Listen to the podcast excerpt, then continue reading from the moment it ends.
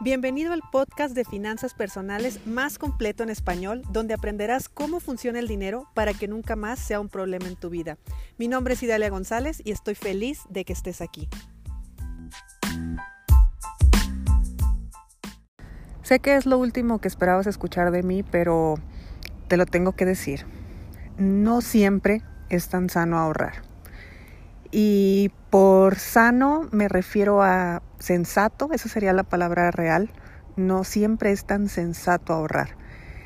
Eh, este episodio te lo voy a dividir en dos partes. Primero te lo voy a explicar desde un punto de vista un poco más práctico, matemático. Me refiero a eh, los elementos por los cuales te estoy diciendo lo que te estoy diciendo. Y la segunda parte ya te voy a explicar un poco de cómo funciona tu mente con este tema. Pues bueno, la primera es, para que el dinero fluya en tu vida, el dinero se tiene que mover, porque el dinero es energía. Entonces necesitas que tu dinero se esté moviendo. Da igual cómo, o sea, si puedes poner un negocio, puedes invertir en algo, no sé, puedes hacerlo de mil maneras, pero que se esté moviendo. Porque si no se mueve, conforme pasa el tiempo, ese dinero empieza a, vale, a perder valor. No sé si te acuerdas, un billete de cien pesos, ¿para qué te alcanzaba hace diez años? ¿O para qué te alcanzaba hace veinte años?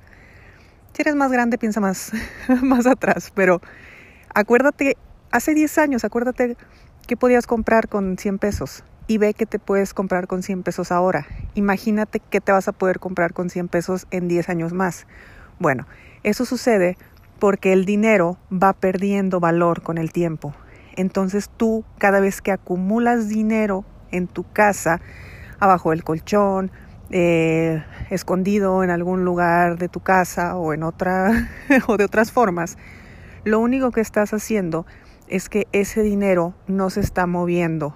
Por lo tanto, estás estancando la energía. Me refiero a que el dinero no está fluyendo. Eso viene de creencias profundas, ¿eh? Normalmente viene de creencias de que es muy difícil de que el dinero llegue, entonces lo quiero retener.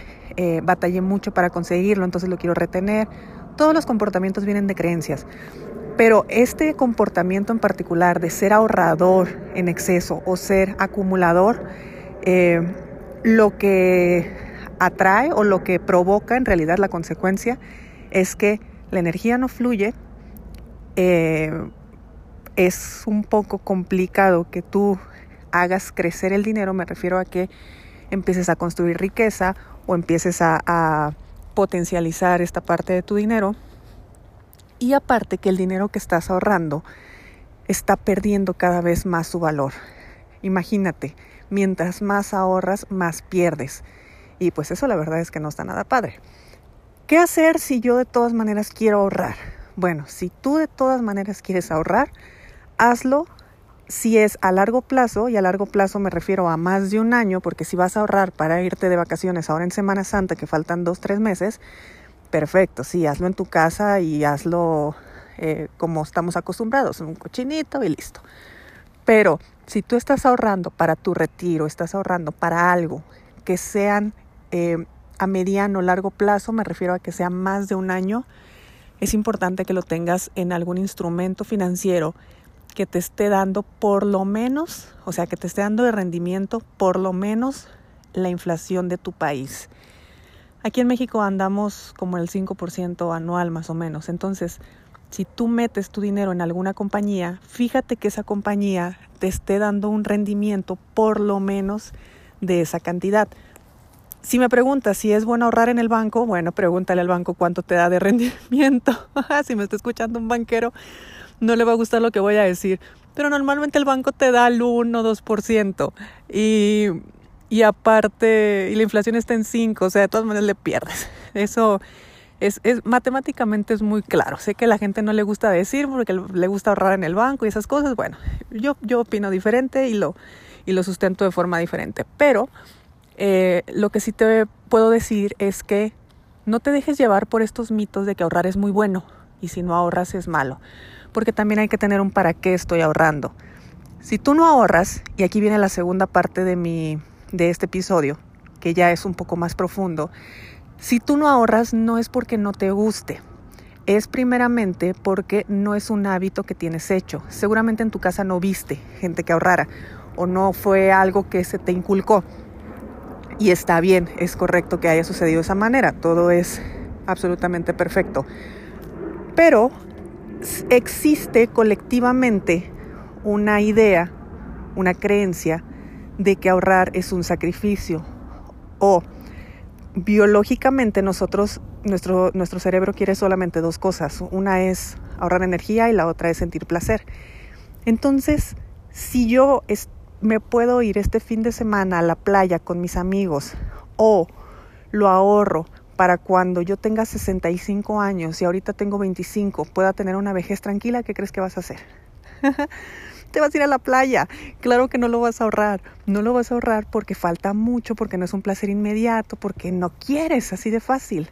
Lo tomarías como un sacrificio. Me estoy sacrificando de un fin de semana con mis amigos por algo que ni siquiera sé si va a llegar, porque pues todavía falta que lleguemos vivos y todo ese tipo de cosas. Y después viene una de tus frases favoritas que seguramente es, Dios proveerá. Así que cuando tú escuchas la palabra ahorro, automáticamente algo en ti, algo adentro de ti se bloquea, porque esa palabra la tiene asociada con cosas no gratas. Me refiero a, te va a privar del placer inmediato, vas a sacrificar algo en este momento por la incertidumbre de algo en el futuro, o simplemente dices, que no es verdad, pero dices que no puedes. Ya después hablaremos por qué dices que no puedes. Todo este tipo de cosas, todo este tipo de comportamientos que tú tienes, te repito, no es que seas culpable, pero sí eres responsable. No eres culpable porque eres un, todo un algoritmo que, que aprendió muchas cosas, que vio muchas cosas, que se crió en muchas cosas, que tus programas pueden ser mil y pueden ser programas inconscientes, me refiero. Pueden ser eh, un montón de factores que hacen que tú el día de hoy no ahorres o que el día de hoy tú ahorres incluso obsesionadamente o con mucha, eh, muy enfocado al ahorro. Yo lo único que te quería decir en este episodio es que no te dejes llevar por mitos que aparentemente son buenos hábitos financieros. El tema no es ahorrar, la palabra es administrar. Cuando tú administras el dinero tienes para todo.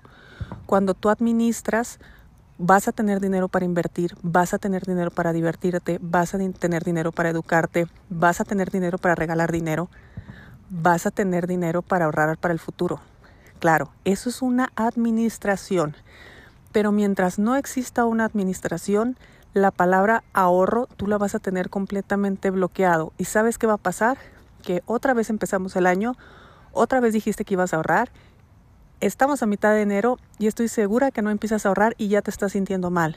Y este sentir mal no te sirve de nada. Lo que quiero es que tomes conciencia que no vas a ahorrar, vas a empezar a administrar. ¿Cómo vas a administrar? Vas a empezar a utilizar tu dinero de una forma diferente, con otra visión, con otra conciencia. Es como cuando quieres cambiar de hábitos eh, de salud. No, no, el, el cerebro, si tú le dices, me voy a poner a dieta, automáticamente bloquea la palabra dieta. Pero dice, si dices, voy a cambiar, eh, voy a hacer ciertos cambios a mi alimentación, ya lo toma diferente. O incluso si llegas a decir, estoy comiendo mucho más rico de alimentos que jamás había probado o, o había combinado, bueno, tu cerebro no se enteró para nada que era una dieta. Así se puede empezar a... a hacer trampitas con el cerebro. Entonces esto, así de fácil, chicos. Lo que hay que hacer es no ahorrar, es administrar, es hacerlo de una forma óptima, es hacerlo de una forma que te abra posibilidades, así tener todo en este momento y en el futuro y cuando se te pegue la gana. No clavarte con la idea de estoy ahorrando, porque pues si estás ahorrando, ¿para qué estás ahorrando? Y aparte, ¿tiene sentido realmente estar reteniendo la energía? ¿Tiene sentido realmente no estar moviendo el dinero? ¿Tiene sentido realmente estar estresado porque estoy ahorrando? Mejor hay que disfrutarlo, porque parte de las finanzas personales y parte de mi misión es que tú logres una paz mental. Y la paz mental la logras cuando te haces amigo del dinero y cuando deja de ser un sufrimiento el cada vez que yo saco dinero de mi bolsa para pagar algo. Y al contrario, ya cada vez que sacas dinero de tu bolsa, ya lo agradeces, ya te diviertes, ya hasta estás esperando con ansias que vuelva a llegar la fecha de pago. De verdad, parece que es mentira lo que te digo, pero a mí me está pasando en este momento y, y es increíble, es increíble. Bueno, el próximo lunes, recuerden, empezamos Reto Financiero Soy Próspero. Métete a idalia gonzalez punto m x y ahí vas a ver la información. Y ahí, en ese reto, vas a aprender a no ahorrar, vas a aprender a administrar. Y yo te puedo asegurar que si sigues al pie de la letra todo lo que te voy a decir, nunca, nunca más te va a faltar dinero para algo.